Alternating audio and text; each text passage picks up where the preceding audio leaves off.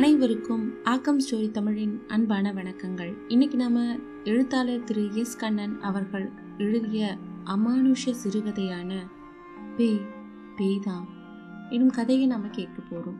வாங்க நண்பர்களே கதை கேட்க போகலாம். பேய் பேய்தான் கல்பனாவுக்கு வயது இருபத்தி நான்கு. பிஇ முடித்துவிட்டு சென்னையில் ஒரு பிரபல ஐடி கம்பெனியில் நல்ல சம்பளத்தில் வேலையில் இருந்தார். கழுவி சீவிய பப்பாளி நிறத்தில் தளதளவென்று இருந்தாள். சொந்த ஊர் மதுரை. பெண்களுக்கான ஹாஸ்டல் டி நகர் மார்கபந்து மேன்ஷனில் அவளுடைய தோழி நீரஜாவுடன் கல்பனா தங்கி இருக்கிறாள் நீரஜா மத்திய அரசின் ஆர்கியாலஜி டிபார்ட்மெண்ட்டில் வேலை செய்கிறாள். வாழைக்காய் கெச்சல் போல இருந்தாள். சொந்த ஊர் காரைக்குடி. இருவருக்கும் கடந்த மூன்று வருடங்களாக நட்புடன் கூடிய நல்ல புரிதல். பொங்கலை ஒட்டி வந்த ஒரு நீண்ட விடுமுறையில் இருவரும் ஊட்டி சென்று வர முடிவு செய்தனர். நீரஜாவின் அப்பாவின் நெருங்கிய நண்பர் சிவா ஊட்டி பார்சன் வேலியில் ஒரு பழைய ஹோட்டலை வைத்திருந்தார். கோயம்புத்தூர் ஏர்போர்ட்டுக்கு அவரே ஜீப்பை ஊட்டி வந்து தோழிகளை ஹோட்டலுக்கு அழைத்து சென்றார்.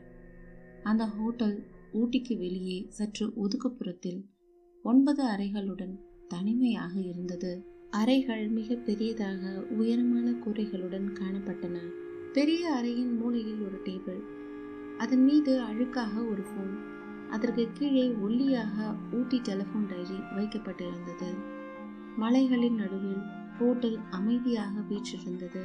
பார்ப்பதற்கு அழகாக இருந்தாலும் பயமுறுத்தும் விதமாக அமானுஷ்யமாக இருந்தது. நீரஜா கல்பனாவை தவிர வேறு எவரும் அந்த ஹோட்டலில் அப்போது தங்கியதாக தோன்றவில்லை. இரவு ஏழு மணிக்கே சாப்பாடு தயார் செய்து சுட சுட பரிமாறினார்கள். குளிர் வேறு வாட்டி எடுத்தது. சாப்பாடு முடிந்ததும் ஹோட்டல் விளக்குகள் அணைக்கப்பட்டன. வெளிப்புறம் இரண்டு செக்யூரிட்டிகள் மட்டும் காவலுக்கு இருந்தனர். தூக்கம் வராததால் நீரஜா பேய் கதைகள் நிறைய சொல்ல ஆரம்பித்து விட்டாள். கல்பனா மிகவும் பயந்த சுபாவம். அன்று இரவு சற்று பயத்துடன் இருவரும் தூங்கி எழுந்தனர். மறுநாள் காலை ஒன்பது மணி வாக்கில் சிவா ஜீப்பை ஓட்டி கொண்டு வந்தார். அவர்களுக்கு பார்சன் வேலியை ஜீப்பில் சுற்றி காண்பித்தார். அந்த இடத்தில்தான் மணிரத்னம் டைரக்ஷனில் ரோஜா படத்தின் கிளைமேக்ஸ் எடுக்கப்பட்டதாக சொன்னார். அடுத்து அவர்களை வெஸ்டர்ன் காட்ஸ் பகுதிக்கு அழைத்து சென்று யானைகளையும் கேரளாவின் பார்டர் ஏரியாவையும் காண்பித்தார். ஹோட்டலுக்கு திரும்பி வந்து அனைவரும் மதிய உணவு சாப்பிட்டு கொண்டிருந்த போது நீரஜாவின் மொபைல் சினுங்கியது. எடுத்து பேசியவள் ஐயோ அப்பா! என்று அலறினாள். அவளுடைய அப்பாவுக்கு ஹார்ட் அட்டாக் என்று அம்மா சொல்லியதாக சொல்லி அழுதாள். சிவா அவளை உடனே அழைத்து கொண்டு கோயம்புத்தூர் ஏர்போர்ட்டுக்கு விரைந்தார். தைரியமாக இருக்க சொன்னார். கல்பனா ஹோட்டலில் தனித்து விடப்பட்டாள். அடுத்த நாள் மாலைதான் அவளுடைய சென்னை விமானம். அந்த ஹோட்டலில் தனியாக தங்க அவளுக்கு பயமாக இருந்தது. சிவாவின் வீடு ஊட்டியில் இருக்கிறது என்பதால் அவர் ஊட்டிக்கு சென்று விட்டார். மறுநாள் மதியம்தான் அவர் ஹோட்டலுக்கு திரும்பி வருவார். கல்பனாவை பத்திரமாக ஏர்போர்ட்டில் கொண்டு சேர்ப்பதற்காக. ஆனால் அன்று மாலை ஐந்து மணி வாக்கில் கோயம்புத்தூருக்கு சென்று அங்கு தங்கிவிட கல்பனா திடீரென முடிவு செய்தாள். ஷோல்டர் பேக்கை எடுத்துக்கொண்டு ஜீன்ஸ் டி ஷர்ட்டில் ஸ்டைலாக ஹோட்டலை விட்டு கிளம்பினாள். ஹோட்டலில் டிரான்ஸ்போர்ட் வசதி எதுவும் இருக்கவில்லை. எனவே அருகில் இருந்த ஒரு சிறிய பஸ் நிறுத்தத்தை நோக்கி நடந்து சென்று பஸ்ஸுக்காக காத்திருந்தாள். ரொம்ப நேரம் காத்திருந்தும் பஸ் எதுவும் வரவில்லை. மழை வேறு பிசுபிசுக்க ஆரம்பித்தது. இருட்ட ஆரம்பித்தது. கல்பனாவுக்கு மெலிதாக அடிவயிற்றில் ஒரு பயம் ஆரம்பித்தது. இன்று இரவு ஹோட்டலில் எப்படியேனும் கஷ்டப்பட்டு தனியாக தங்கி இருந்துவிட்டு நாளை காலையில் கிளம்பி இருக்கலாமே என்று தோன்றியது. அப்போது ஒரு கார் வெளிச்சத்தை பரப்பிக்கொண்டு விரைந்து வந்தது. கல்பனா உடனே ரோட்டின் மத்திய பகுதிக்கு சென்று லிஃப்ட் கேட்டு கையை ஆட்டி காரை நிறுத்தச் சொன்னாள். ஆனால் அந்த கார் அவளை உரசி கொண்டு தாண்டி சென்று விட்டது. கல்பனாவுக்கு மிகுந்த ஏமாற்றமாகி போய்விட்டது. பயம் அடிவயிற்றை புரட்டியது. மழை வேறு சற்று வலித்தது முற்றிலும் இருட்டாகி விட்டது. கல்பனா தனியாக பஸ்ஸுக்காக காத்திருந்தாள். மணி ஏழரை. குளிர் வாட்டியது. அடுத்த பத்து நிமிடங்களில் மற்றொரு கார் சற்று மங்களான வெளிச்சத்தை முழிந்து கொண்டு அவளை நோக்கி மெதுவாக ஊர்ந்து வந்தது. கல்பனா உடனே மழையில் நனைந்தபடி காரின் மேல் விழுந்து விடுவது போல அதை மறித்தபடி ஓடிப்போய் நின்றாள். அது மெதுவாக ஊர்ந்ததை தவிர முற்றிலுமாக நிற்கவில்லை. யோசிக்க நேரமில்லை.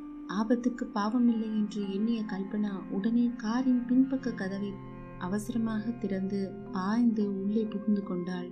அப்பாடா! என்று நிம்மதி அடைந்து சற்று நிதானமாக பார்த்தபோது அந்த காரில் யாருமே இல்லை. உள்ளே இருட்டாக இருந்தது. அப்போதுதான் கல்பனா கவனித்தாள். காரின் முன்பக்கம் டிரைவர் சீட்டில் யாருமே இல்லை. ஆனால் கார் மட்டும் தானாக நகர்ந்து கொண்டிருந்தது. கல்பனா உறைந்து போனாள். பயத்தில் நாக்கு குட்டிக் கொண்டது கத்தவும் முடியவில்லை. அப்படியே கத்தினாலும் அந்த இருட்டு வனாந்தரத்தில் யார் உதவிக்கு வரப்போகிறார்கள்? கார் சீராக ஓடிக்கொண்டிருந்த போது ஒரு பெரிய வலது பக்க திருப்பம் வந்தது. எதிரே மிகப்பெரிய பள்ளத்தாக்கு.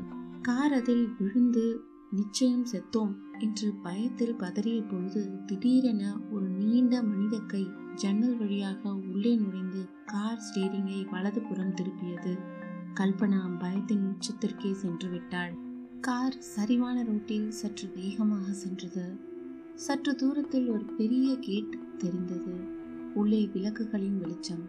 அது ஒரு பெரிய ஹோட்டல் என்பதை புரிந்து கொண்டாள். கார் வேகமாக கேட்டினுள் புகுந்தபோது அங்கிருந்த செக்யூரிட்டி காரை தடுத்து நிறுத்த முயன்றான். அது நிற்காமல் அவனை கடந்து சென்று தரிகட்டு ஓடி போர்டிகோவில் ஏற்கனவே நின்றிருந்த மற்றொரு காரின் மீது மோதி நின்றது. அவ்வளவுதான். கல்பனா மின்னல் என காரிலிருந்து வெளியேறி ஹோட்டல் ரிசப்ஷனுக்கு ஓடி சென்று பேய் பேய்! என்று அலறியபடி அங்கிருந்த சோஃபாவில் மயங்கி சரிந்தாள். ரிசப்ஷன் டியூட்டியில் இருந்த ஆண்கள் போர்டிகோவிற்கு ஓடிச் சென்று பார்த்தனர். அங்கு இரண்டு கார்கள் மோதியபடி நின்றதை பார்த்து திகைத்து நின்றனர். புதிதாக உள்ளே வந்து மோதிய காரில் டிரைவர் இல்லாதது கண்டு மேலும் அதிர்ச்சி ஆகினர் அடுத்த ரெண்டு நிமிடத்தில் அந்த இடத்திற்கு இரண்டு இளைஞர்கள் மூச்சிறைக்க ஓடி வந்தனர். அதில் ஒருவன் சாரி ஜென்டில்மேன் நாங்கள் பார்சன் வேலையில் காரை நியூட்ரலில் நிறுத்திட்டு டீ குடிக்க போனோம். ஹேண்ட் பிரேக் போட மறந்துட்டேன். அதனால கார் நகர ஆரம்பிச்சிடுச்சு. காரை துரத்தி கொண்டே நாங்கள் பின்னாலேயே ஓடி வந்தோம். நல்ல வேலையாக ஒரு திருப்பத்தில் காரை திருப்பிட்டோம். அது என்னடானா சரிவான ரோட்டில் விரைந்து வந்து உங்கள் ஹோட்டலுக்குள் நுழைந்து விட்டது. மற்றொருவன் பதட்டத்துடன் ஆ அங்க ஒரு பெண் காருக்குள்ள பாய்ந்து ஏறிக்கொண்டாலே என்று காரினுள் எட்டி பார்த்தான். உள்ளே யாரும் இல்லாததைக் கண்டு ஓ காட் அது பெண் இல்ல பேய் என்று அலறியபடி சரிந்தான். முற்றும் எழுத்தாளர் திரு எஸ். கண்ணன் அவர்கள் எழுதிய அமானுஷ சிறுகதையான பேய் பேய்தான் இந்த கதை உங்களுக்கு பிடிச்சிருக்கோன்னு நினைக்கிறேன். இந்த கதை பிடிச்சிருந்தா லைக் பண்ணுங்க. உங்க நண்பர்களுக்கு ஷேர் பண்ணுங்க. உங்களோட மேலான கருத்துக்களை எங்களுக்கு கமெண்ட் பண்ணுங்க. மறக்காம ஆக்கம் ஸ்டோரி தமிழ் சேனலை சப்ஸ்கிரைப் பண்ணிட்டு ஆல் என்ற பெல் பட்டனை ப்ரெஸ் பண்ணுங்க. கதைகளோடு நாம் ஒன்றாக இணைந்திருப்போம். ஆக்கம் ஸ்டோரி தமிழில் ஒன்றாக பயணிப்போம். மீண்டும் அடுத்த ஒரு சுவாரஸ்யமான கதையில் சந்திப்போம். அதுவரை நன்றி. வணக்கம்.